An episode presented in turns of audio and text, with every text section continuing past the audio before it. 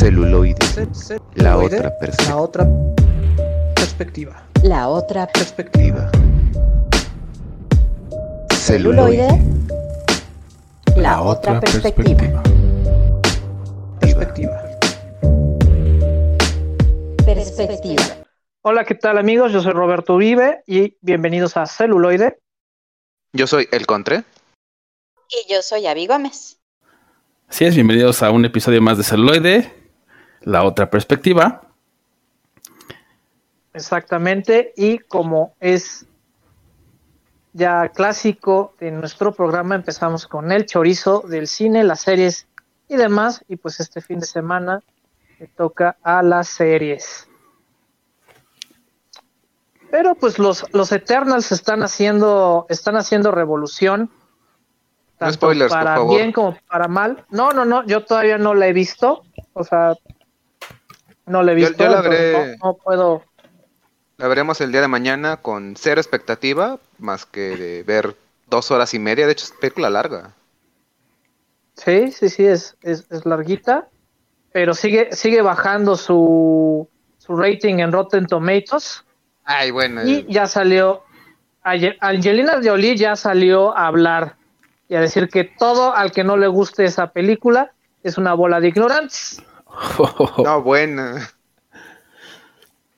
Digo, no, no creo, no, no creo que sea el nivel del remake del el último remake de Los Cuatro Fantásticos, que, que el, el actor que le hizo de Reed Richards dijo, ¿saben qué? Si no le entienden, es su problema porque no hacemos esta película para fans, sino por el arte.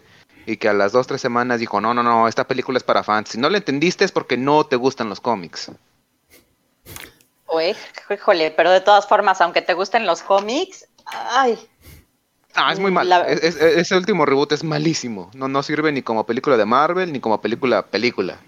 Por sí misma. Entonces, lo más seguro es que después de su primer fin de semana de estreno, que eso sí, han dicho que es mala, pero todavía no revelan cuánto ha, ha- ha recaudado, ¿no? O sea, posiblemente supere a la gran ganadora de, de la pandemia, que hasta ahorita es Duna, que por cierto es una joyita. Sí, está bastante bien. Ya, ya hablamos de ella El episodio la pasado. semana pasada.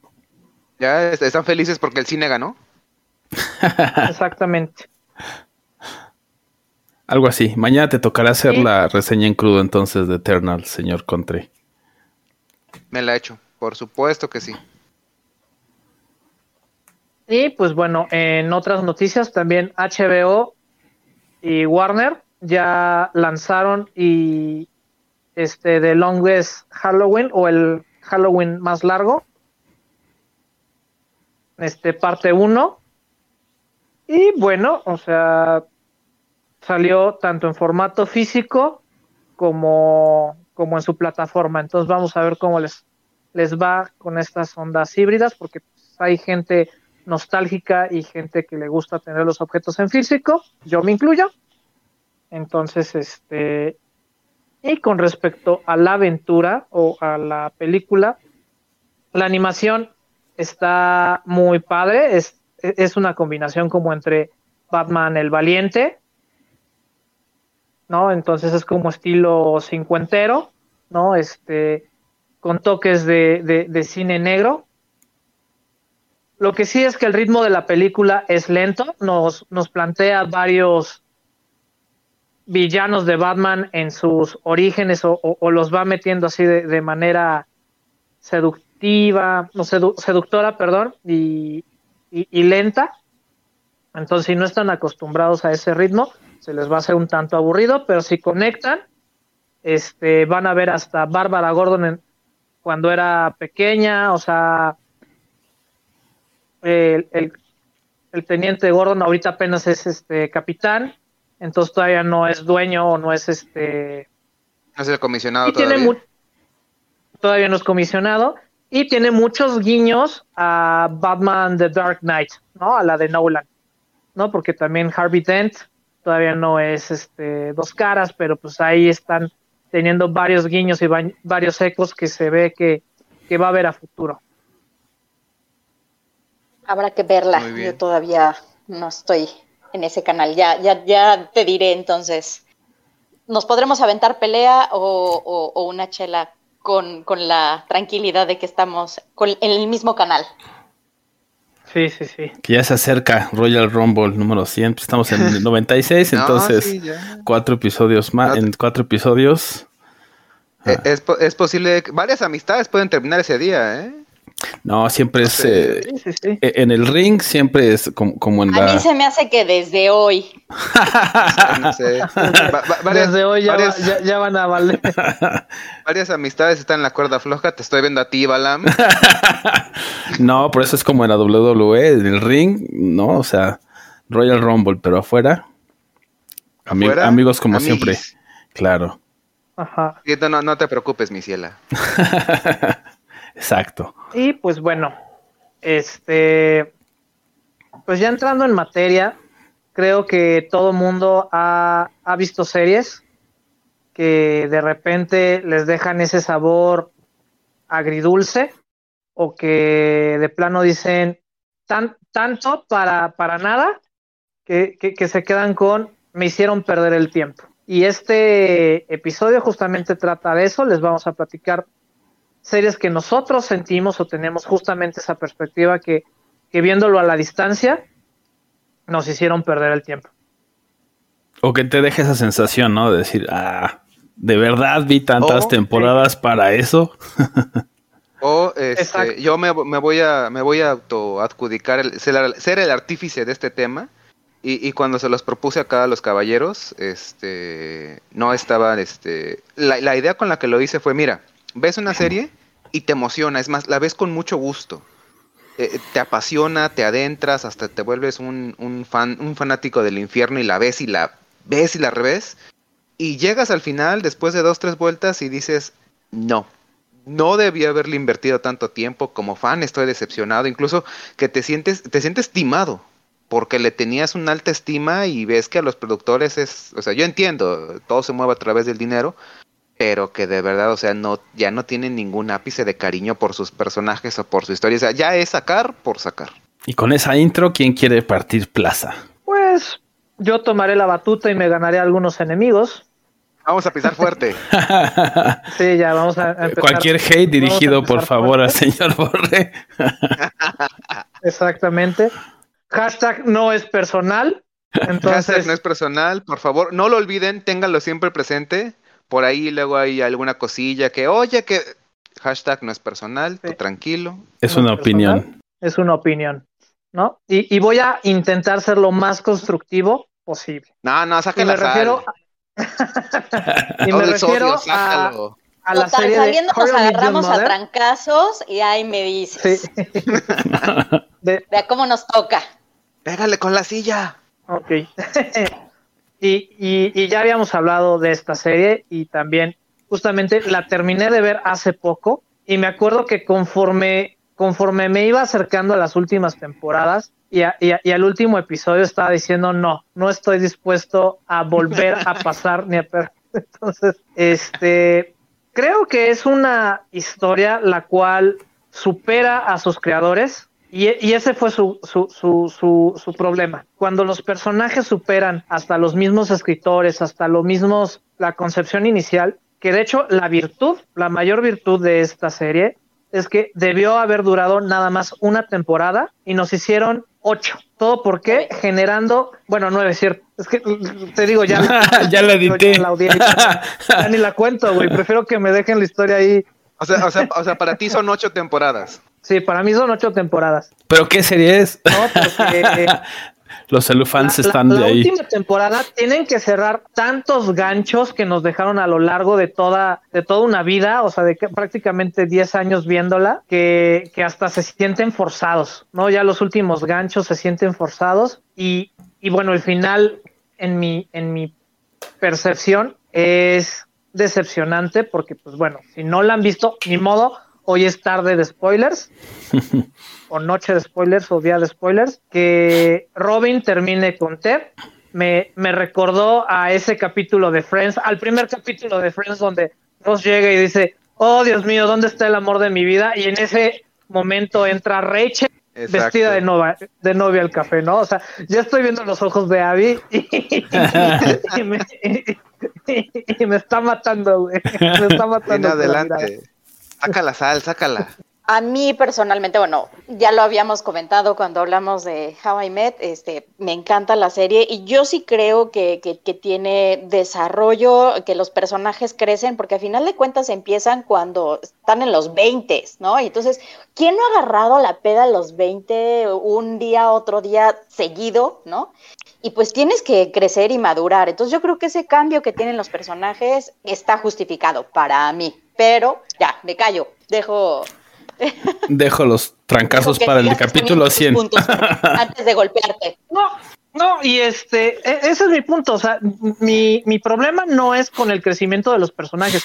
Al contrario, creo que hasta los actores se quedan cortos al momento de, ya mostrarnos, digamos, e, este cierre, ¿no? Y, y, queda completamente desinflado, a mi parecer, este, lo de Robin, ¿no? Porque también, o sea, tenían, yo creo que cada, cada personaje ahí tiene su espejo, ¿no? Porque al fin y al, cabo es un juego de parejas. Tenemos a Lily, que es el espejo de Marshall, tenemos este, a Ted, que justamente el, la gran bronca de Ted es que no encuentra ese, ese complemento, ¿no? Y lo vemos rebotar y rebotar y rebotar y estar obsesionado con Robin prácticamente al nivel de acoso, ¿no? Que, que, que, que actualmente ya si te dicen no es no. Sí, claro. Pero, pero Ted, o sea, bajita la mano, siempre está ahí sobre, sobre, sobre, sobre. Y a pesar de que encuentra, digamos, a la mujer de su vida, que obviamente ya te, te lo van deslumbrando el, el por qué quedó solo, o sea, que, que cada capítulo se va volviendo cada vez más emocional más, más, y más sensible en ese tema. Este, cu cuando por fin no la presentan, o sea, después de, de, de todos estos ganchos, de, de todo el imaginario, o sea, creo que ahí es donde se cae un poquito, ¿no? Porque la, la actriz que escogen hasta la siento desangelada. Yo como fan sentí así como de, de, o sea, digo, no me imaginaba a una, ¿cómo se llama? No me imaginaba a una, no sé, a una arma, Ana de Armas o a una, este, pero pero por lo menos a alguien con más personalidad y la actriz se queda corta. Mira, este, yo quisiera, quisiera eh, tomar un, unos minutos, un momento la palabra, este, eh, rememorando justamente ese capítulo, eh, yo, les comenté que el primer capítulo de How You Meet Your Mother lo vimos eh, varios amigos y yo, no, no recuerdo si el señor Uribe estaba presente, pero una noche de esas de Canal 5 a las once y media, doce de la noche que te pasan, no sé, lo que están como que probando a ver si meten en su programación o no. Lo vimos en español latino. Y ese capítulo que tiende a ser, no es el piloto de la serie, pero sí es, tienden a llamarse piloto. Y que, que, es como la primer probadita que, que, te va a dar la serie. Es es hermoso, es glorioso. O sea, yo creo que cualquier, cualquier persona se puede enganchar fácilmente con ese, con ese capítulo. Y, y pides más, y es más, hasta te quieres aventar la serie. Pero ya aquí, ya en cuestión de sitcom y eso, a ver, como, como más fans de, de How I Meet Your Mother. Yo, yo, yo no lo fui tanto, la vi esporádicamente, la vi muy tarde. ¿Creen que, que, que Ted y Robin debieron haber este, quedado juntos? Yo a digo ver, que no. ahí voy. no, es, está bien, es- la cuestión, es la cuestión. Yo ahí sí fui, so, bueno, no fui, soy súper, súper fan de How I Met. Yo lo he dicho una y mil veces, que para mí How I Met es como mi Biblia, casi, casi. Porque así te acuerdas, con, con amigos, ¿te acuerdas del episodio tal? No sé qué. Así, ¿no? Yo sí creo que, que, Tracy, que es la mamá, tiene esta magia, porque a final de cuentas creo que tienes como esta expectativa cuando tienes 20 años, ¿no? De, sí, entonces voy a tener a la pareja perfecta y así, y así, y así, ¿no? Y entonces llega Tracy que básicamente es lo que él esperaba, pero no es ni la más guapa, ni la más brillante, ni, o sea, es mortal, ¿sabes? Es precisamente, es mortal. Entonces, mm, a mí me parece maravilloso, creo que hacen mucho clic, este, incluso en los extras de los DVDs viene la audición de, la actriz y me parece que hacen mucha, mucha química. ¿Y por qué sí creo que debería, deberían de haber terminado juntos? Porque a final de cuentas, a mi punto particular de vista, una vez que ya no está Tracy, este, pues obviamente Ted y Robin este, muchas veces lo dijeron, varias veces te dieron pistas a lo largo de la serie. Dijeron, dice Barney, cuando yo me, voy a casar con una mujer y después de que ya esté vieja te la voy a dejar. O sea, dieron muchas pistas a lo largo de la serie y creo que ese amor eh, evolucionaron los dos, crecieron y cambiaron las perspectivas y expectativas de uno, tanto de Ted como del amor tan romántico y pasional como de, de Robin en este, eh, en este sentido de no, nunca me voy a casar y, y, y, no quiero familia. Entonces, a mí, punto como, como fan, para mí sí, sí tenían que terminar juntos. Es que es, es, que es, eso, es a lo que voy. Número uno, eh, son exageradamente muy divertidos los personajes, yo creo que no, no, del cast principal, incluso de algunos que se fueron agregando a lo largo de la serie, yo creo que no puedes no encariñarte en algún momento con alguno de ellos. Y vemos, pues es que es, son eh, tantas temporadas, el crecimiento de una posible pareja, uno, uno. Vemos ese crecimiento, digamos, Ted Robin. Dos, lo que no me gusta es cuando quieren, ya sea, no sé si por, no sé si fue por calzador, aquí disculparánme, pero hacer un triángulo amoroso de vamos a ver si queda mejor con uno, mejor con otro, Team, team Ted, Team Barney. Y al final, justamente, como fans, les hubiera, hubieran soportado saber el hecho de que Ted y Robin jamás hubieran quedado juntos? Yo sí. Sí, yo también. Ah, bueno, yo ahí lo que, lo que iba a decir es, también creo que fue difícil aceptar. Sí, creo que tienen química, Ted y Tracy, o sea, y la actriz, pues. Pero a mí también fue como, uh, sí, sí hubo como un, un, una pequeña decepción, ¿no? Y a lo mejor digo, no sé si soy fan o no, pero me gustaba la serie y en su momento la estaba viendo. Y sí fue como, mm, y me costó como trabajo aceptar al personaje con esta actriz. Y después fue, ok, pasan estas temporadas con ella y todo, y de repente empieza como este otro lado donde ya es el cierre, ¿no? Y dices, güey, o sea, pinche temporadas amándola, dices, bueno, ok, la aprendí a amar, cabrón, ya la acepté, güey, y entonces le pones en su madre y la sacas, eso fue, eso sí es como mi mayor crítica, ¿no? De ahí en fuera es que creo que tiene muy, muy buenas cosas, ¿no? Pero incluso sí es algo que también decía Borre, es cierto, las últimas dos o tres temporadas ya caen mucho en la fórmula, por ejemplo, del playbook de Barney, o sea, como cosas que ya dices, güey, o sea, ya, ya dio lo que tenía que dar y fueron sus mejores momentos y creó todo este, este, pues movimiento o lo que sea, pero ya este hype, pero ya, güey, o sea, fue como déjalo, ya, o, lo matas, o sea, le das un, giro a este personaje y a eso, o si no se convierte un poco como en este, ya es un poco, pues ya no es tan, tan genial justamente estos chistes de, de Barney, de cómo hace las cosas y esto, ¿no? Se, queda un poco estancado. Entonces. O sea, discúlpame, pero pones al personaje para que encuentre a su pareja ideal, pero la matas porque sabes tú que todo el fandom, o mu mucha parte del fandom, se te va a ir encima si Ted y Robin no quedan juntos. O sea, el mundo ahí iba a explotar. Yo creo que este, dejamos esa pregunta al aire y que lo contesten nuestros escuchas. Los celufans, ¿no? los y este, las celufans. Los celufans, exactamente. Si este, Ted de, debe, debió quedar con Robin o no. Entonces les vamos a dejar esa encuesta. Y también está la encuesta todavía viva de si quieren la parte de las recomendaciones o ya nada más se quedan con nuestra plática casual. Ahora vamos con un corte musical y regresamos con más series y más perspectivas aquí en celuloide. La otra, otra perspectiva. perspectiva.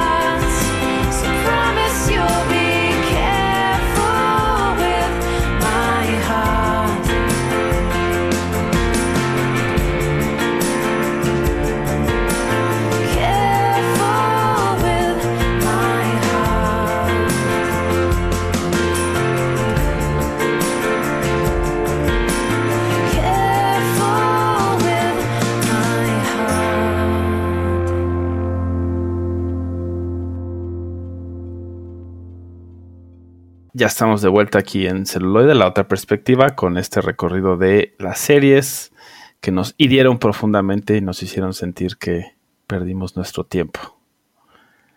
Que nos dañaron profundamente el cocoro. Sí. Y eh, por mi parte, eh, derramaré tantito el salero y vamos a hacer un pequeño viaje en el tiempo. Por allá, cuando Marvel Studios se, se cimentó como el titán que nos hace gastar varia, buena parte de nuestro, de nuestro presupuesto en ir a funciones de medianoche, comprar vasitos de cine y todos los props y, y, y todas las, las- los juguetes que son carísimos porque todos los quieren. Este, estaba en, lo- en el auge después de terminado su fase 1, después de la película de Avengers. Pues dijeron, oye, tenemos un nicho que hay que, que, pues, que- que hay que proliferar, ¿no? O sea, la televisión, ¿qué onda? ¿Qué vamos a hacer este? ¿O qué vamos a sacar? ¿Cómo mantenemos enganchados a los fans entre películas? Oye, pues sácate una serie. ¿Pero pues de qué? Entonces yo creo que escarbándole un poco y si recordarán spoilers, si no llegaron a ver Avengers 1, una película de hace casi 10 años, eh, el, el agente Phil Coulson muere trágicamente, eh, su muerte es el detonante que une a los héroes más poderosos del planeta. Y dijeron, oye, pues vamos a hacer mejor una serie de Shield, E que es la, esta organización de espionaje, y pues ¿a quién metemos? A Coulson. Oye, pero se murió, no te preocupes, lo revivimos. Y ese es el primer gancho que nos da Avengers, este, pero este, nada más Agents of, of- Agents of Shield, una disculpa. Este, aquí ya no tiene que ver nada con los Avengers. Y es, eso nos abre básicamente la, la incógnita de cómo es que Phil Coulson sigue vivo. Y resulta, la, la respuesta es la, la más este, sencilla. Estuve muerto unos minutos, ya, y ahorita ya estoy bien. Estuve eh, de vacaciones, tiempo pagado. Estuve en, en Tahití, un, un lugar mágico. Y pues listo, a, a tener todo tipo de aventuras y desventuras. Porque eh, el universo Marvel es, es, es inmenso. No nada más son los superhéroes. Tenemos todo tipo de, de agencias, digamos, menores, no, no, no tan, no tan superheroicas. Pero aquí es en, lo, en lo- es en lo que se quieren enfocar. Agentes de campo que trabajan como medio a las sombras, que dejan las amenazas grandes a los héroes. Y estos agentes de la organización de Shield son los que se encargan de tener todo en orden. Y te van sumergiendo, de hecho la primera temporada para mí es de las como más fuertes. Te presentan un cast variado, todos son como humanitos, todos explotan, digamos, todo tipo de, de habilidades no superheroicas. Y aparte te dan el gancho, todo está conectado, o sea, como fan de los recalcitrantes, ves las películas y ves las series y vaya, o sea, es un universo expandido. No necesariamente tienes que ver la serie. Tú puedes aventarte las películas y le vas a entender perfectamente bien. Ya si te pegaste, ah, pues mira, te, presentamos una serie de veintitantos capítulos por temporada, te la puedes aventar y, listo, es el universo expandido. Pero entre más va aventándose la, la- historia y que justamente van como llenando huecos, van, van, este, entregándote más de este universo Marvel, de a poquito más se va eh, despegando hasta que llega el punto donde todo lo que pasa en las películas, hasta todavía eh, Capitán América y Winter Soldier, afecta directamente a las series, pero lo que pasa en la serie, miren la película así de, no, pues ni te topo qué pasó aquí. Oye, pero es que es que Shield este reventó, pues no, no, no importa. Oye, mira, aquí hay Inhumans. Ah, pues qué bueno que hay Inhumans, al MCU no le importa. Entonces, más te vas eh, despegando de, de- de- de todo lo que es el universo de, de películas y pues ya te entrega una serie que oficialmente era la expansión de las películas, pero aquí ya es de, mira, realmente vela, o sea, para mí, y no estoy diciendo que eso va en desmedro de su calidad, pero para mí se desangeló por completo. Ya, ya, ya realmente ya e- era un tiempo invertido, porque yo dije, bueno, aquí se van a reconectar, van a aparecer este van a aparecer personajes. Es más, recuerdo que cuando apareció la, bueno, cuando se estrenó la primera de, de Avengers de Infinity War, y decían es que va a haber una cantidad grosera de personajes. Había fans en internet que decían, miren, todos los personajes de Agents of Shield van a aparecer. ¿Por qué? Pues porque es el macro evento de Marvel. Y no. O sea, si por ahí alguno quería ver los personajes de las series de Marvel Netflix y que ya sabían de entrada que no iban a salir, aquí ningún personaje de la serie, Phil Coulson, que es de esos personajes que salió, empezó no en los cómics y se integró, el universo animado se integró en los cómics, tampoco. Y ya es como de, mira, pues es un producto, si te gustó, pues aviéntatelo. Y ahí hay como que ciertas conexiones, pero ya con la última temporada justamente con el multiverso, nada que ver, todo esa parte, si se topan en algún momento se toparán, y si no, no. Entonces, como fan, a mí sí me, me desangeló, le reitero, ese, ese como desentendimiento. De va a ser muy complicado, entonces mira, mejor simplemente universo paralelo y tan tan. Sí, deben haber aprovechado ahí. Creo que tenían oportunidad de hacer estos, Pues- ¿no? Cameos de, de incluso, o sea, no tenían tampoco que tener como todo un episodio, sino de repente poner ciertos cameos de los personajes No, más que- representativos.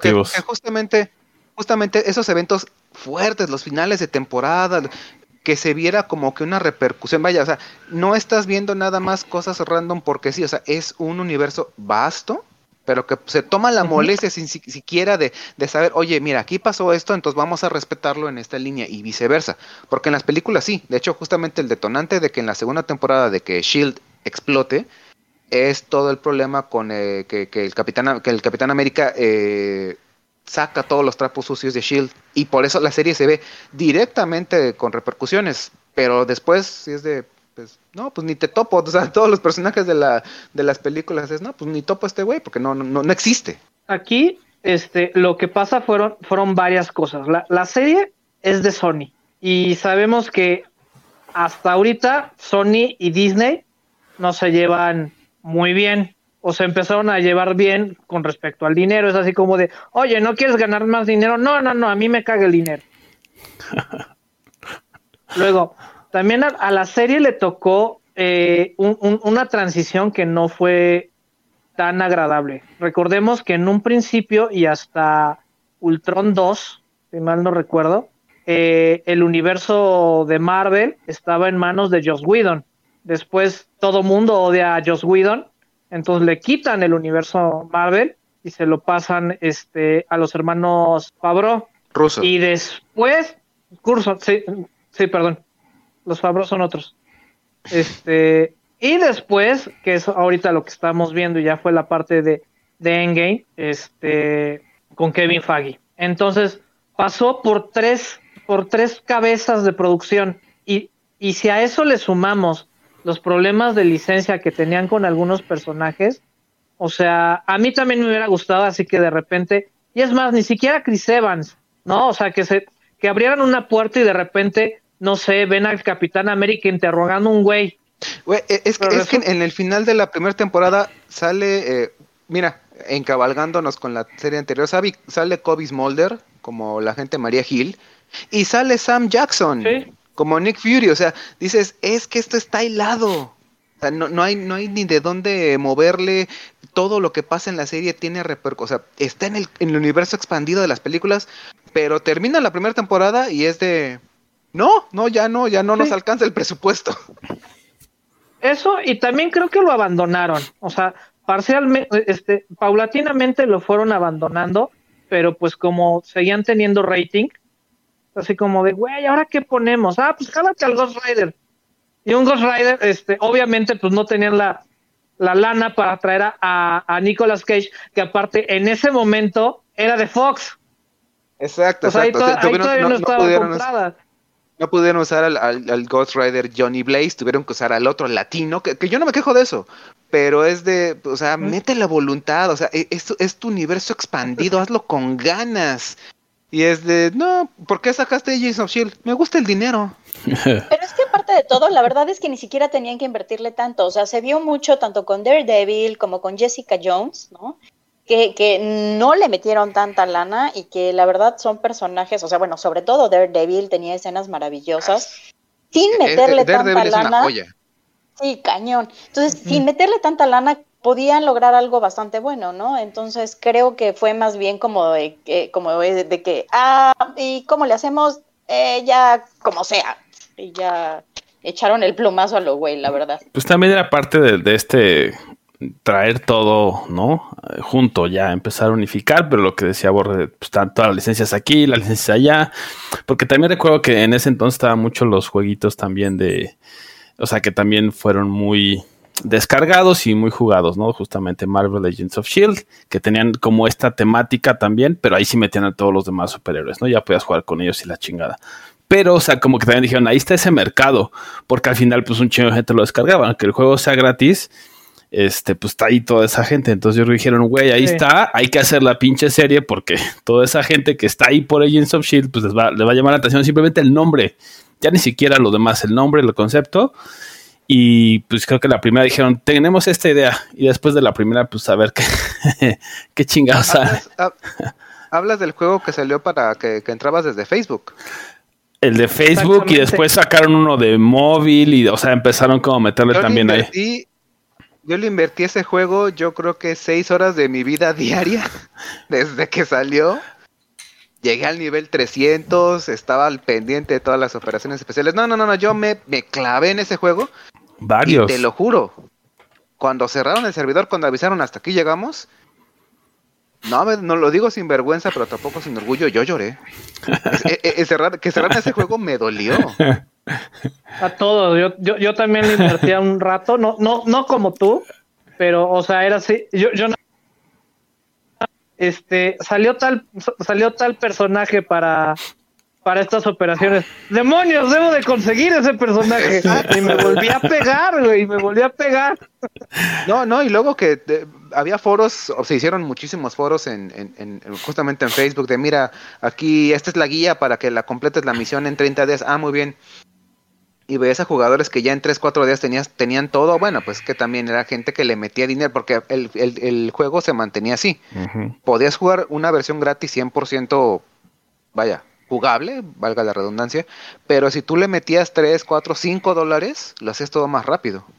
Entonces, así se sostenía ese, e- ese juego. Entonces, cuando dijeron, ¿sabes qué? Ya, ya no te permitimos más porque nos estás este, abaratando el, men- el- el mercado, pues la, la compañía Playdoom dijo, ¿sabes qué? Pues ya, ya llegamos hasta aquí. O sea, gracias por esta travesía, pero ya no, ya no tenemos el control total de, ya no podemos pagar la licencia para sacar este cosas de Marvel.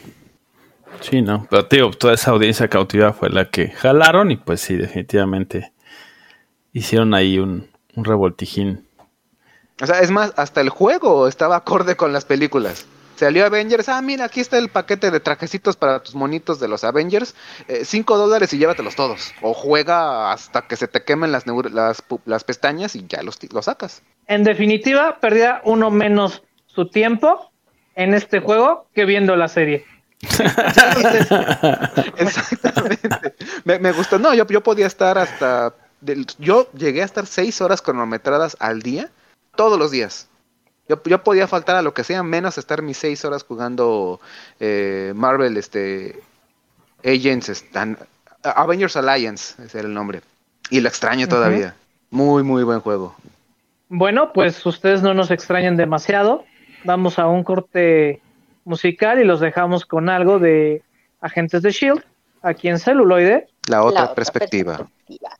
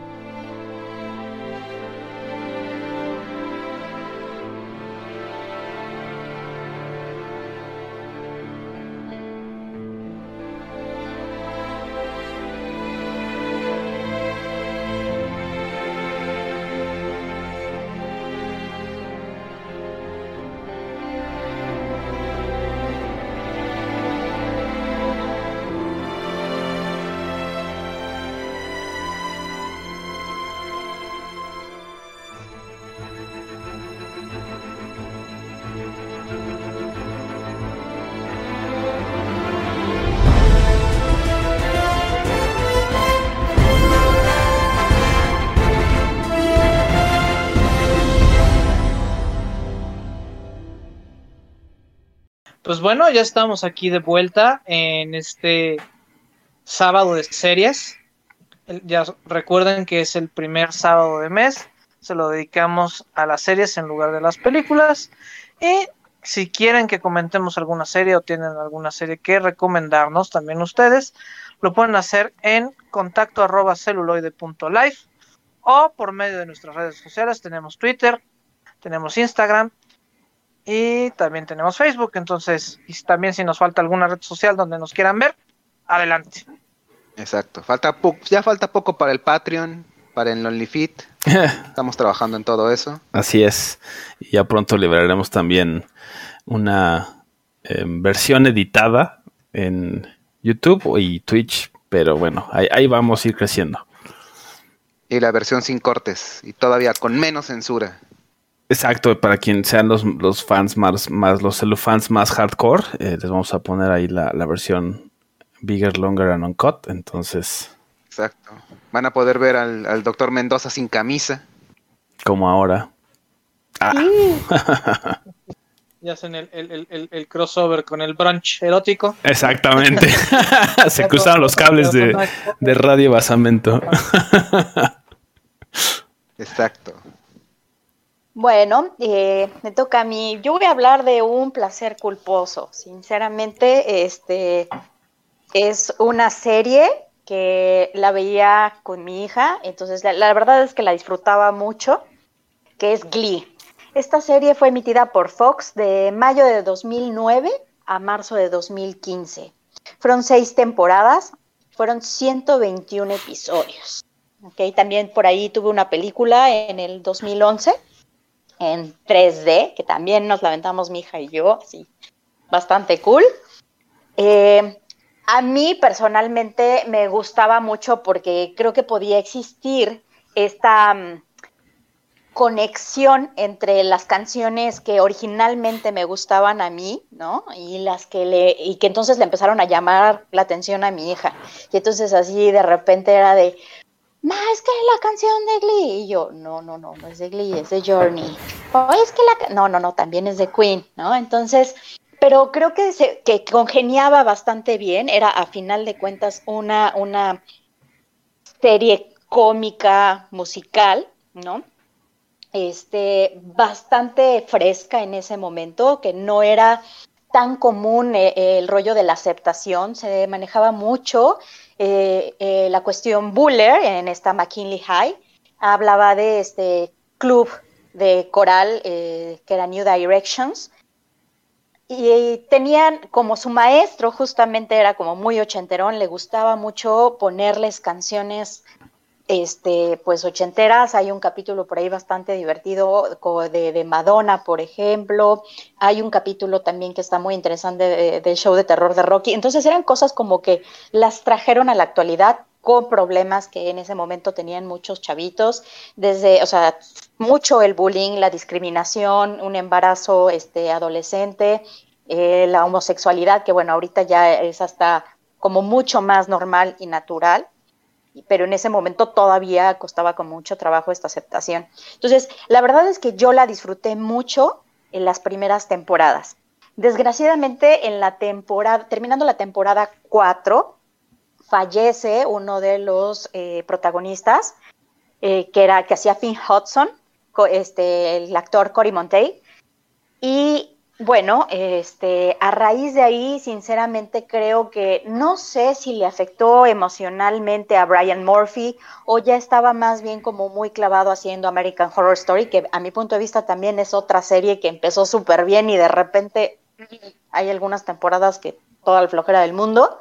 Pero bueno, básicamente creo que a partir de, justamente este episodio donde que se llama The Quarterback, que despiden a Finn, empieza un- un- un- una decadencia bastante fuerte, como que ya las, no le echan ganas a las coreografías, insisto, no sé si este Murphy estaba más enfocado en hacer otros proyectos y de plano ya no le importó Glee o qué sucedió, pero sí, o sea, la, la- la temática, los diálogos, las canciones empiezan a ser súper flojas y completamente fuera de, tono de lugar. Hay un, hay un episodio en el que el señor Shu canta este, una canción totalmente inapropiada, y créanme que no soy asustada, pero totalmente inapropiada con respecto a ligarse a una chavita. No, de verdad, a mí me perdió por completo y sí sentí que a partir de la quinta temporada, lo bueno es que no perdí mucho tiempo, a partir quinta y sexta temporada fueron completa pérdida de tiempo.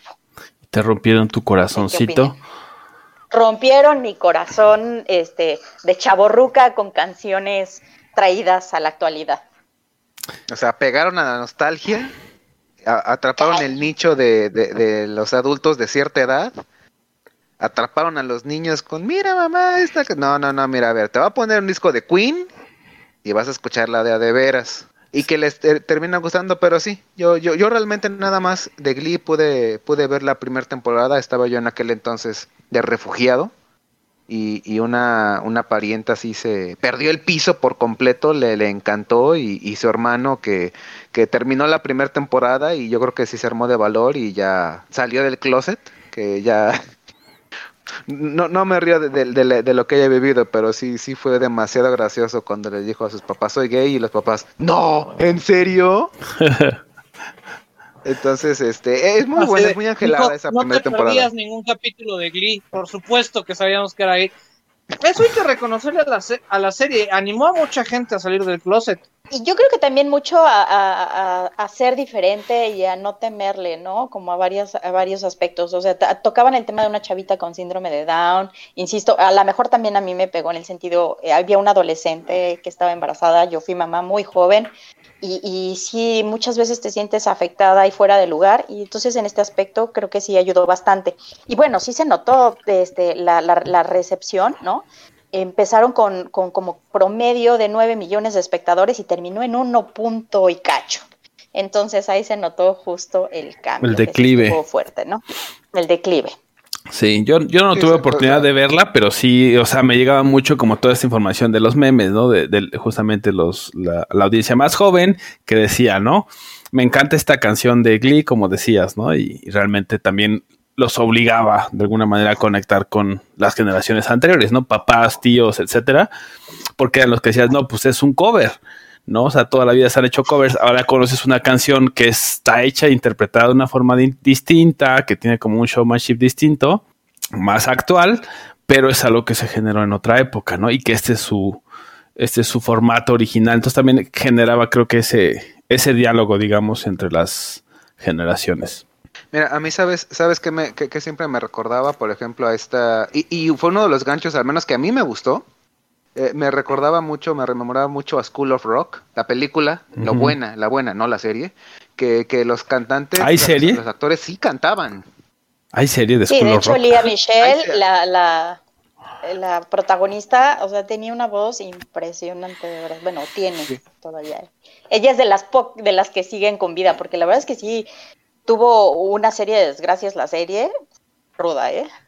Bastante sospechosa. Y, repor- y respondiendo a la, la pregunta del doctor Mendoza, sí hay una serie de School of Rock que se desprende directamente de la película, pero ya aquí esta serie sí es de, de, no sé, de, de sitcom, ni- del- creo no sé si la hizo Nickelodeon o no sé quién la hizo, pero, pero por esa, allá esa va. ni siquiera vale la pena mencionarla.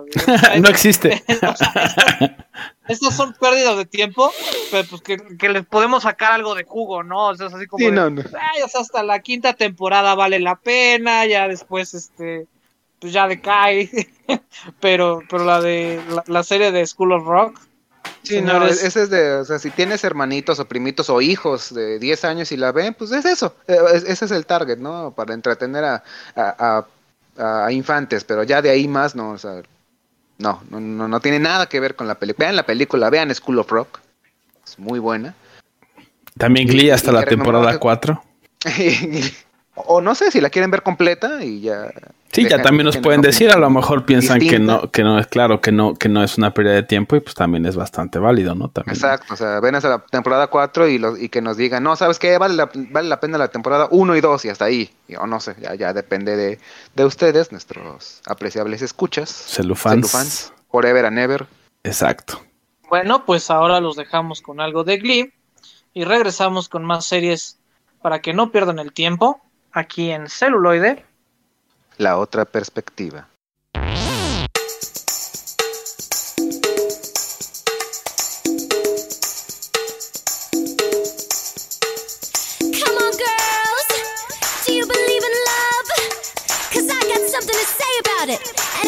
something like this.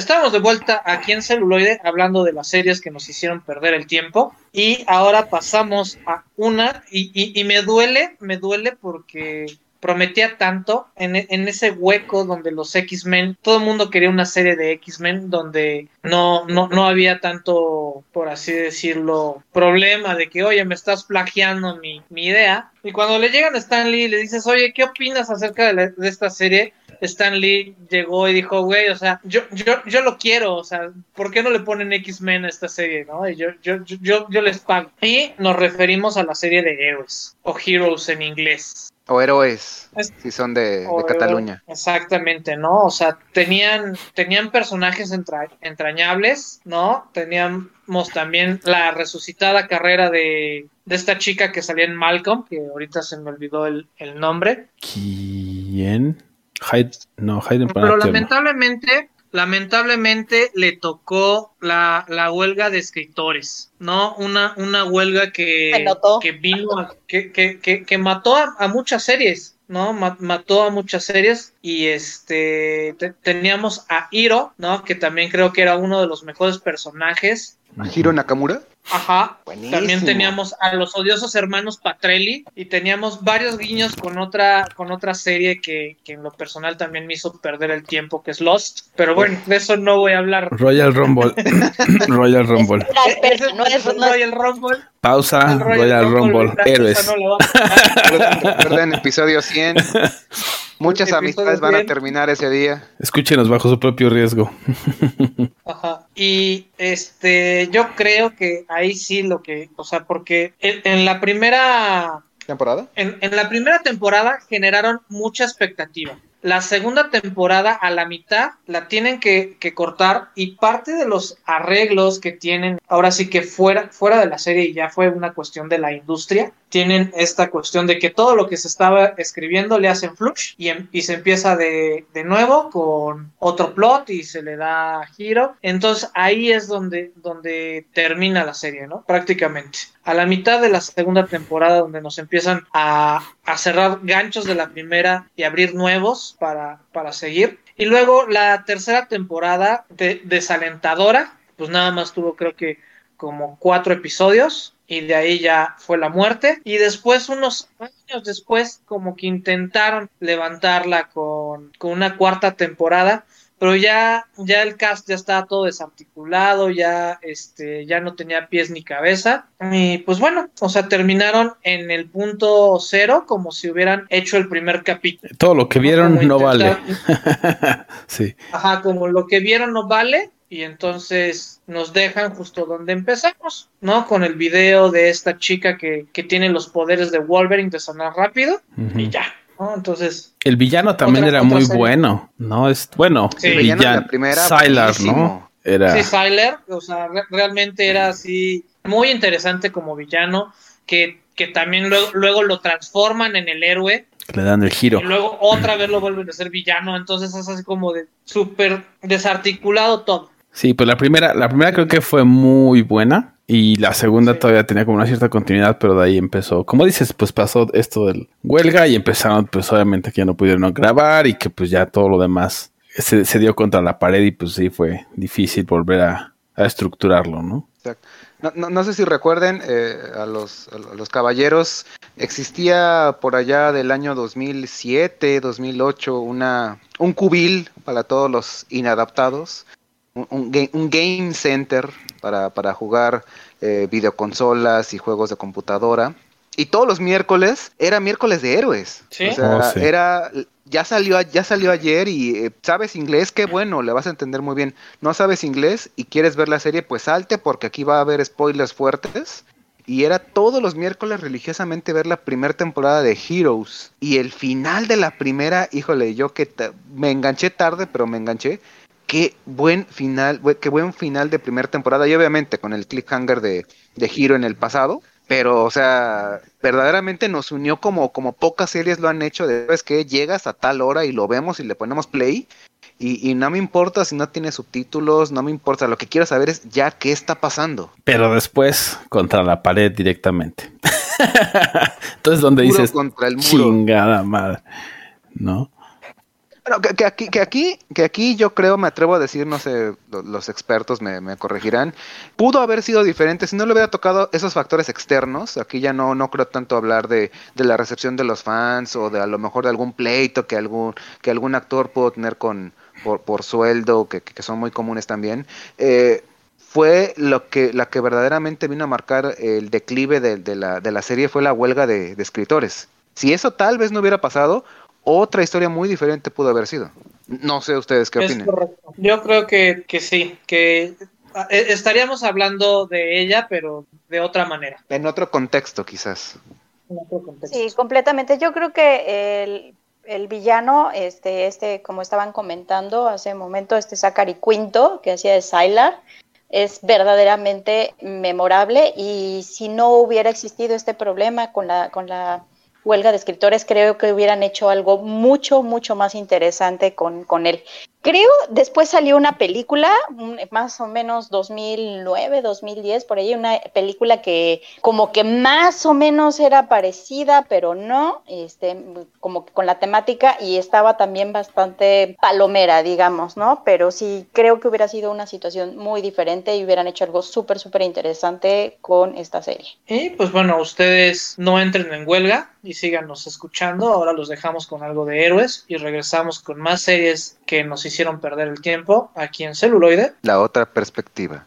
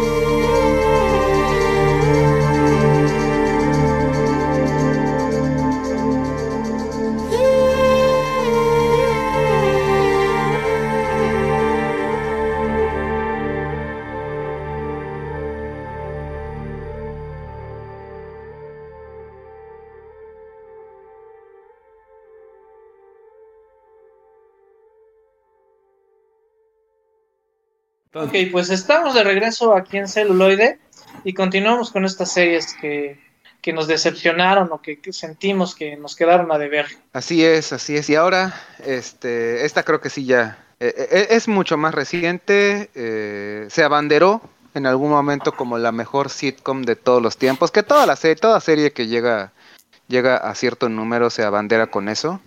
Eh, Warner eh, sí es bueno haciendo haciendo sitcoms y Chuck Lorre también este nos, nos entrega nos entrega buenas buenos pedazos para, para maratonear para quedarnos en casa pero aquí aquí hablamos a pelo hablamos sin censura y hablamos directo a la yugular y The Big Bang Theory 12 temporadas. verdaderamente verdaderamente yo soy fan no al grado como la señorita eh, Abby de tener todo en, en DVD, pero sí seguí religiosamente cada capítulo. Y es y empecé tarde, yo empecé a ver la serie desde la temporada 3, pero en casi cuestión de 4 o 5 días me puse al día y, y fue una verdadera eh, montaña rusa de llevarme hasta la alta expectativa para decir, ok, este bucle la verdad sí, sí hizo que el carrito se me, se me, se me moviera o aquí siento que el, el cinturón de seguridad no está bien clavado, pero bueno, yo me aviento como los machos.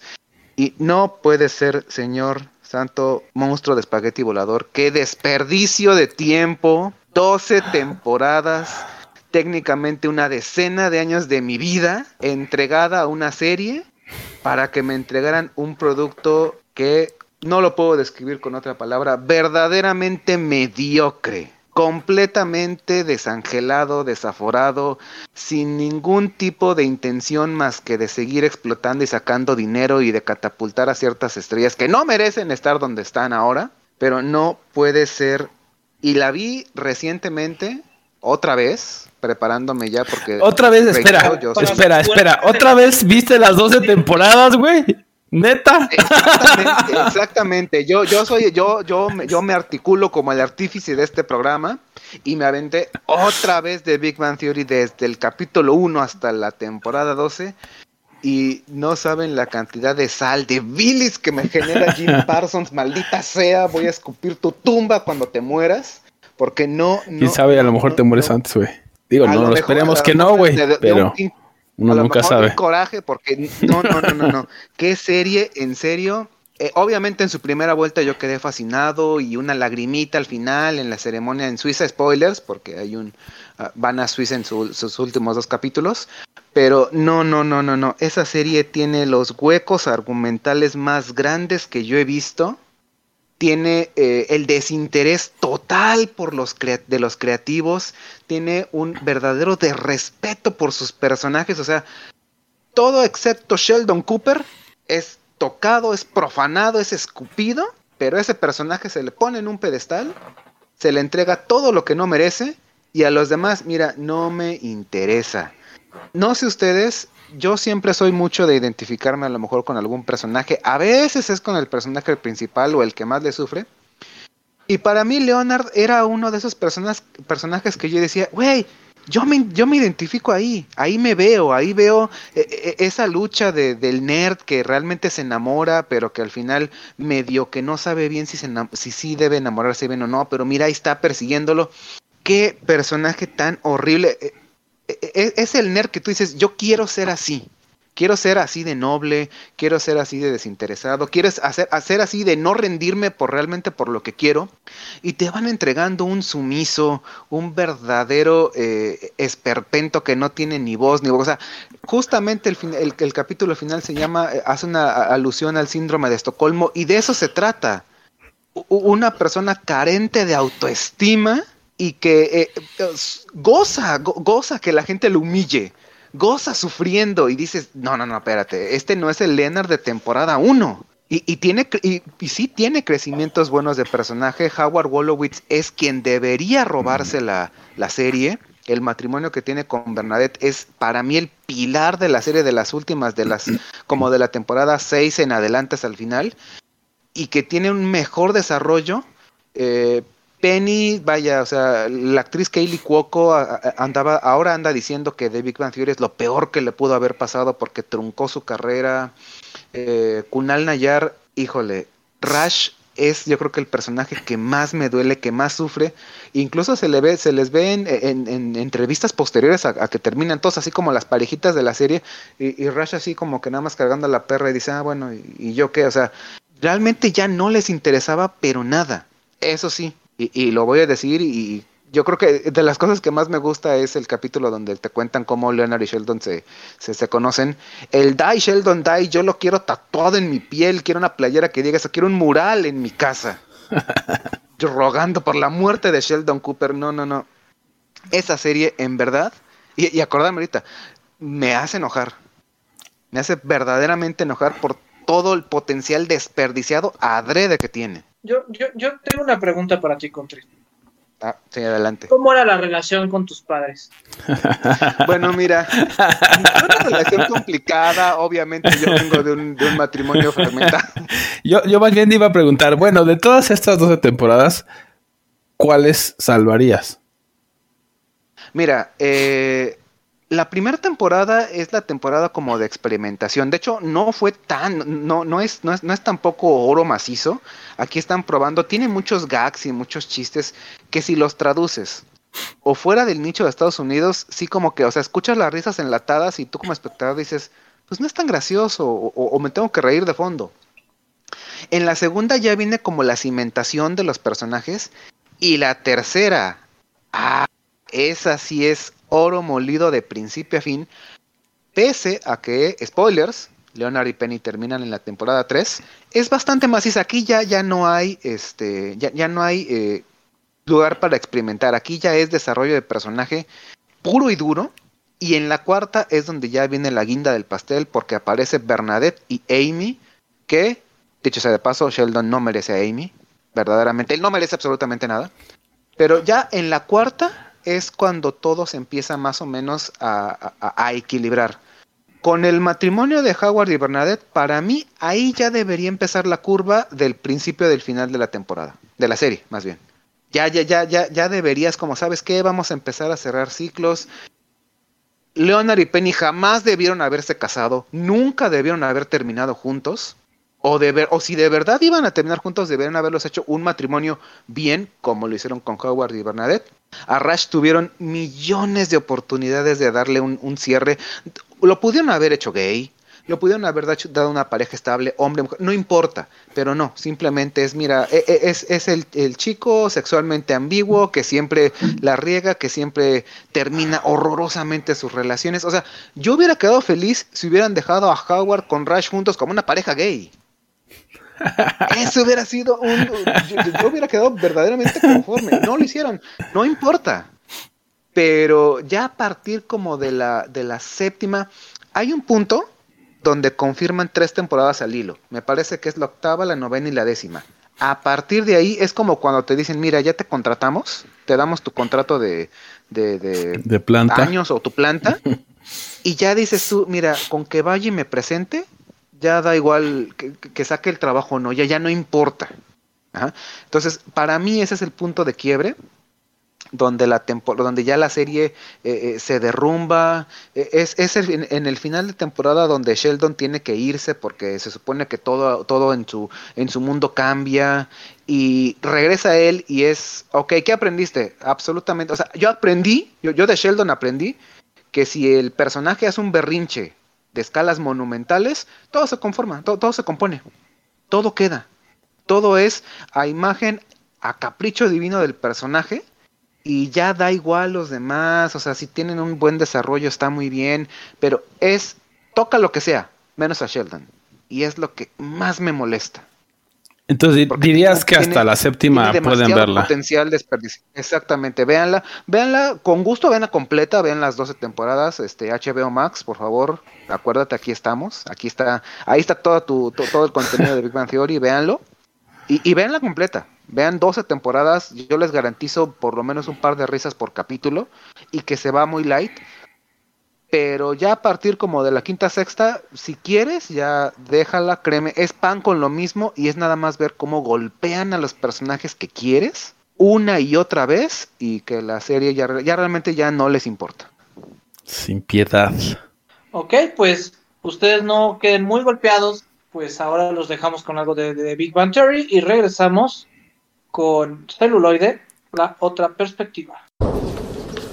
Hey, Raj, I know you've been avoiding me and Howard, and I'm not leaving until you tell me what's going on inside that little head of yours.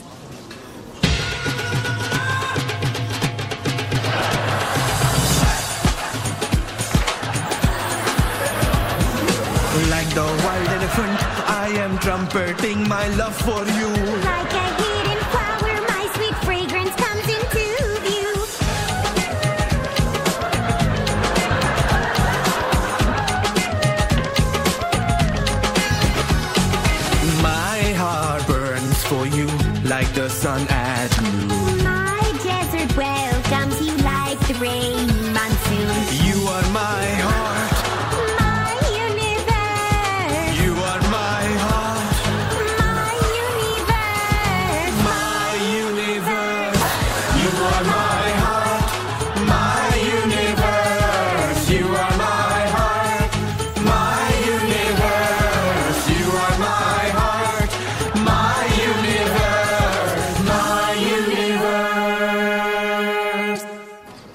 Bueno, pues ya estamos aquí de regreso en la última parada o penúltima parada de celuloide. Y seguimos con las series que nos decepcionaron o que nos hicieron perder nuestro tiempo. Y bueno, a mí me toca este hablar un poquito.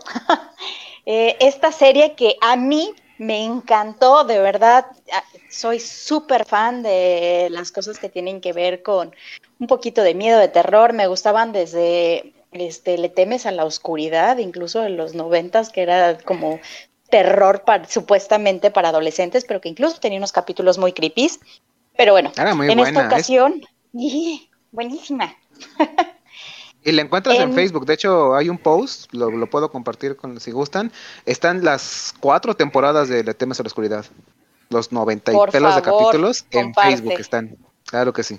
Bueno, este, pero bueno, en esta ocasión, como digo, yo soy muy fan de lo que tiene que ver con algo creepy, este, y de terror. Y bueno, este, Supernatural, esta serie de que primero estuvo en Warner y después en CW. Esta salió en septiembre de 2005 hasta noviembre del 2020. Nada más y nada menos que 15 temporadas. El creador Eric Kripke y este, bueno, se aventaron 327 episodios, nada más. No manches. Y bueno, la, sí, está cañón. En esta serie, los hermanos Winchester, Sam y Dean recorren Estados Unidos cazando criaturas supernaturales. Este, bueno, desde demonios, fantasmas, este, eh, wendigos, este, cambiaformas, brujas, bueno, todo lo que eh, lo creepy ha habido y por haber. E incluso hay un capítulo en el que ni siquiera se topan con algo fuera de este mundo. eh, era una familia de caníbales, que estaba bastante interesante ese capítulo. La verdad es que yo este, soy bastante fan de Supernatural, me gustó muchísimo, o sea, ¿qué más? O sea, estás hablando de los hermanos Winchester recorriendo Estados Unidos en un Impala 67, precioso coche, o sea, estás hablando, y, y tenía excelente soundtrack, este, rockcito clásico, wow, o sea, de verdad para mí era, tenía todos los integrantes de una serie maravillosa, o sea, de verdad súper, súper fan. Pero eh, en, el epi- en la temporada 5 estaba planeada ju- justo para tener solo cinco temporadas. Eric Kripke deja la serie terminando la quinta temporada y entonces así como que, ah, bueno, pues es que nos está dando lana, volvemos al mismo motivo de siempre, nos está dando mucho dinero y entonces sigamos El haciendo temporadas y se dinero. el cochino dinero, mi borre. O sea, tenía, estaba planeada para cinco temporadas y se aventaron nada más otras diez. Casual.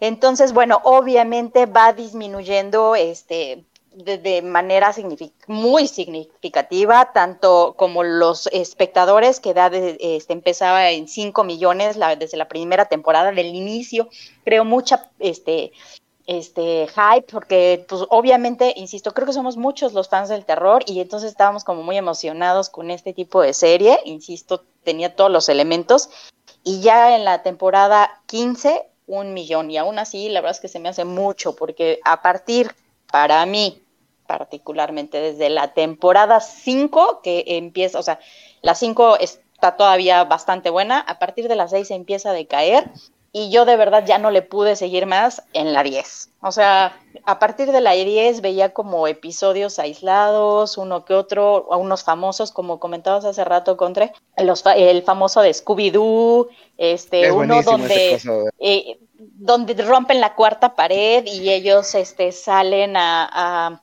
vienen a este mundo y entonces se dan cuenta que son actores, este, hay otro donde eh, hacen un show musical de Supernatural y ellos están viendo la obra de- de- del, musical de Supernatural. Este, esos eh, capítulos aislados los vi y me parecieron divertidos, pero de ser divertidos hay una gran, gran brecha, si no diría yo un abismo, entre esto que nos generaba en los primeros capítulos. Que obviamente no es que te aterres, que no puedas ver este el capítulo, que no que- que estés como muerto de miedo, pero sí te genera este rollo como un poco de de escalofrío tal vez y con, este nerviecito de, de- de cosas supernaturales, el capítulo de Bloody Mary, el capítulo de justamente de, de Lady in White, que es de, que es de los primeros, que si no mal recuerdo es más creo que el primero, que era como La Llorona, eh, insisto, el de un cambiaformas, el Wendigo, tenía unos capítulos muy creepy que a mí me entretenían mucho y cambiamos de eso a que los que son buenos en las últimas temporadas son divertidos. Entonces creo que cambia completamente y para mí verdaderamente eh, a partir de la temporada, insisto, eh, de la temporada 5 que me parece todavía bastante buena, este, hay un momento, volvemos a los spoilers, pero ya bien lo habían dicho que este es noche de spoilers o tarde o día, este, que muere Dean y se lo llevan los Hellhounds entonces se lo llevan, a- lo arrastran al infierno, lo revive eh, Castiel, este ángel, y bueno, Castiel empieza a formar parte del elenco recurrente de Supernatural. Todavía me parece interesante, hasta, o sea, sí, muy interesante terminando la temporada 5. Empieza a decaer, después tiene unas cosas como la temporada de los Leviatanes está, güey, no, fuera de, de- de contexto para mí, no me, no me gusta nada, pero todavía medio mantenía el interés. Ya, de verdad, a partir de la 10, para mí ya no, ni al caso. Entonces, yo les recomiendo que si quieren todavía incluso hasta las 6, 7 está medianamente visible. Ya después, sinceramente, es como para pasar el rato, en mi punto particular de vista. No sé qué opinan ustedes. Pues en, en lo personal creo que el problema que, que llegó a tener esta serie, digo yo también, ya las últimas ya no las vi, ¿no? O sea, porque se empezó a hacer una parodia de sí misma. Toda- todavía la parte cuando está el profeta Chuck, ¿no? Donde, justamente, ¿no? Se, se, se vuelve... Y, es donde ya se empieza a autoparodiar, ¿no? Diciendo que no, que es una obra homoerótica, donde se encuentran con sus versiones fancies este, y que toda su vida está justamente en las novelas de, de, de- de Supernatural, o sea, así justamente, o sea, hacen que es un escritor tipo Stephen King, todo aislado, a ella es como lo último que tienes que, que ver, porque a partir de ahí ya, ya, ya se vuelve un chiste de sí misma la serie y como que ya no saben a dónde guiarlo, ¿no? O sea, porque el, el continuo de la serie era el sacrificio por ese amor fraternal, ¿no? Es, te quiero tanto, mi hermano, güey, que estoy dispuesto a subastar, rentar, vender mi alma chorrocientas mil veces con tal de que tú estés bien, ¿no? Y entonces, si no era él, era el papá, y si no era el papá, era el hermano, y si no era el, hermano, era el mejor amigo, pero, o, o era la novia, o era ta, ta, ta, ta, ta, ta, ta, y entonces se pierde, se pierde y se diluyen los personajes, y es una pena porque empezó muy bien. Pero pues dijeron, ahí hay un mercado, síguele, síguele. Hasta donde dé y dio 15, como decían, estaban planeadas 5 y hicieron 15, está cabrón, ¿no? Así de, sí los tiraron un chingo, ¿no? Entonces, por ejemplo, para, yo, no la he visto. Escuché mucho, entonces me gustaría verla. Sí, pues sí. ¿Cuál, cuáles serían? ¿Nada más las 5 y ya? ¿O hasta las 6, 7? Hasta las... Mira, yo, yo le doy un tantito más de chance, hasta las 7 puedes 7. Para que los, fa- los fans así como yo que no le hemos visto y que digamos, va, pero me, me interesa porque sí escuchaba muchas cosas, pero pues sí, no, 15 temporadas también sí es un chingo de tiempo para dedicarle y decir, ah, ¿no? Quedar como ese sin sabor. Y aparte, son 23 episodios por temporada. Sí, de la, el viejo Y- y esquema. son capítulos largos, de los de cuarenta y tantos minutos, o sea, son más de 10 Exactamente. años de tu vida ahí invertidos, sentados, en- viendo una pantallita y que... e- e- e- Eso es a lo que voy. Lo ves, ves algo con gusto, pero que dices, no tiene que ser, digo, ganador a lo mejor de Emmy, pero pues se nota el cariño o se nota justamente que, que, que ya la están sacando realmente por sacarla.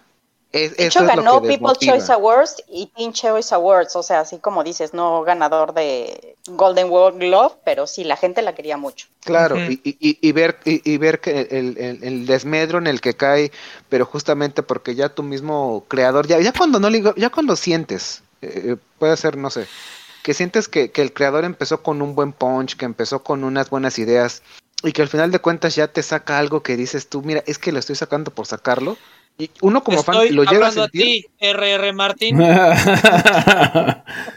que final de Game of Thrones, episodio 100, Royal Rumble. este, cuando, cu- cu- cuando se nota ese, ese tipo de intenciones, de que ya no es, ya no es la intención de, de, e- ese corazón con el que empezó una serie o, o un proyecto audiovisual, que ya es sacar por sacarlo, sí es donde dices, oye, a ver, yo vengo de, de- de- del principio o te seguí casi desde el principio, ¿por qué le haces esto a tus fans? O sea, sin tus fans, sin el, sin el, público, X producto no, no avanza o no llega. Entonces, ya es mejor decir, ¿sabes qué? Digo, en su momento es, es otro rubro, ¿no? Pero Gravity Falls lo hizo. Les dijo, miren, historia de principio a fin, dos temporadas. Oye, ¿cuánto quieres por más? Do- mi, mi historia, esta historia abarca dos temporadas. ¿No te gusta? No me importa. Es mi historia, aquí termina y, y listo. A otro proyecto, ¿no? De hecho, yo creo que lo ha entre hecho bastante bien. no. Perdón. Sí, sí, sí. Yo creo que lo ha hecho bastante bien en ese sentido, justamente, por ejemplo, la de Bly Manor, la de Hill House, o sea, que es, es una temporada y punto, o sea, y cambian completamente de personajes. O sea, es- esto que estás diciendo me parece súper interesante, ¿no? Es, esta es la historia y ya, güey. Sí, y también aquí en Supernatural, pues obviamente el creador dijo son cinco. Y también creo que por eso tiene como un flow diferente. Y después yo, pero también debe haber dicho, bueno, ¿cuánto me ofreces por seguirla por tu cuenta, no? Y dijo, bueno, pues sabes que te, órale, haz lo que quieras ya, güey.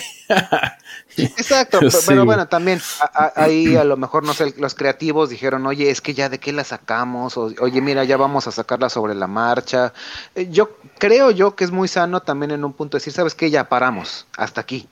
Porque ya, o sea, claro, obvi- obviamente, ¿no? Con dinero, pues se puede hacer lo que sea, pero también, ¿qué, qué, qué vale más? Tú tener unos ingresos verdaderamente abultados, tener una, una billetera casi sin fondo, o, o- o- o decir yo, yo, yo soy el creador de este producto y ver que ya, ya, ya se bastardeó, digo, no, no sé, no sé, a lo mejor es mucho, es mucho esa visión como del artista de primero está mi arte y luego, y, y luego está el, eh, eh, los ingresos, pero vaya.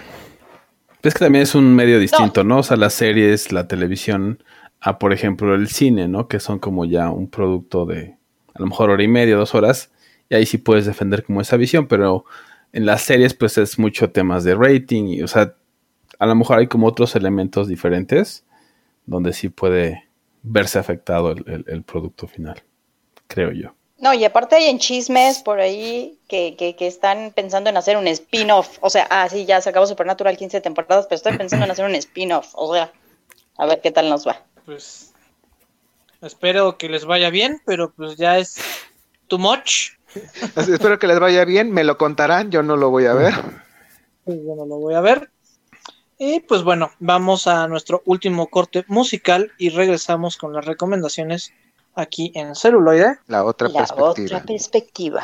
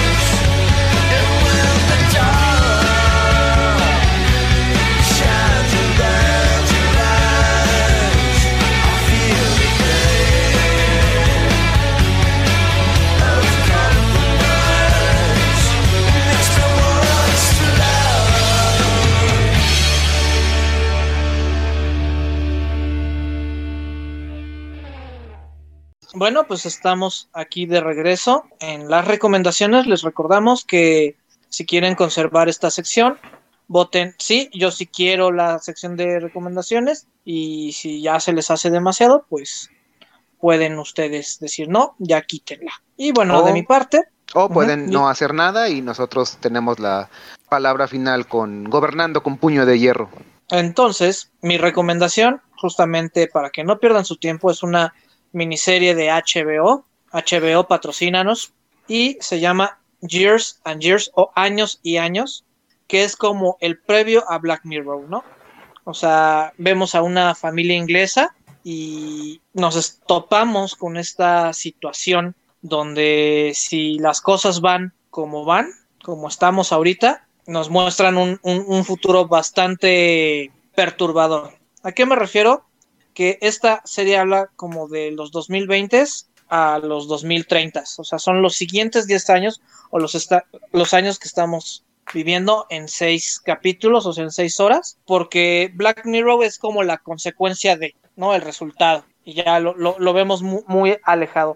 Lo, lo interesante de esto es que es demasiado cercana. Entonces, excelente. Seis horitas, hasta ahí. Un fin de semana. Years and Years. Véanla. ¿Vale? Eh, siguiendo también la línea, por favor, HBO Max. Estamos siendo buenos eh, conductos para que vendas tu producto. Se acaba de liberar, si quieren eh, ver eh, series, si quieren ver animaciones, para todo tipo de público, para fans, no fans, chicos grandes. Acaban de liberarse las eh, series de Liga de la Justicia y la su secuela, Justice League Liga de la Justicia Ilimitada. Son eh, de la primera dos temporadas. eh, se caracteriza porque son capítulos, eh, historias de dos capítulos. Y la Liga de la Justicia Ilimitada son capítulos más este, tradicionales, tres temporadas, pero que te sumergen a todo el universo DC. Un universo grandísimo. Aquí obviamente tienen la, a su favor, que es una serie animada, nada más son voces, pero eh, que te, te proyectan realmente un mundo bastante superheroico, bastante DC apta para todo tipo de públicos, fans, no fans. No pierdan el tiempo con eh, haciendo bilis ni, ni con series que los van a dejar enojados. Esta las van a dejar queriendo más y se sumergen al universo de animación de que les ofrece eh, DC. Y bueno, yo eh, retomando, me voy a salir de la línea de HBO, pero patrocínanos. Claro. Este, me voy a salir de esta línea y voy a recomendar de, las series que, que siento que me hicieron a final de cuentas perder el tiempo, los capítulos que creo que no nos hicieron perder el tiempo y que nada más esos capítulos te dan como un vistazo de la serie completa y que valen bastante la pena a mi punto particular de vista.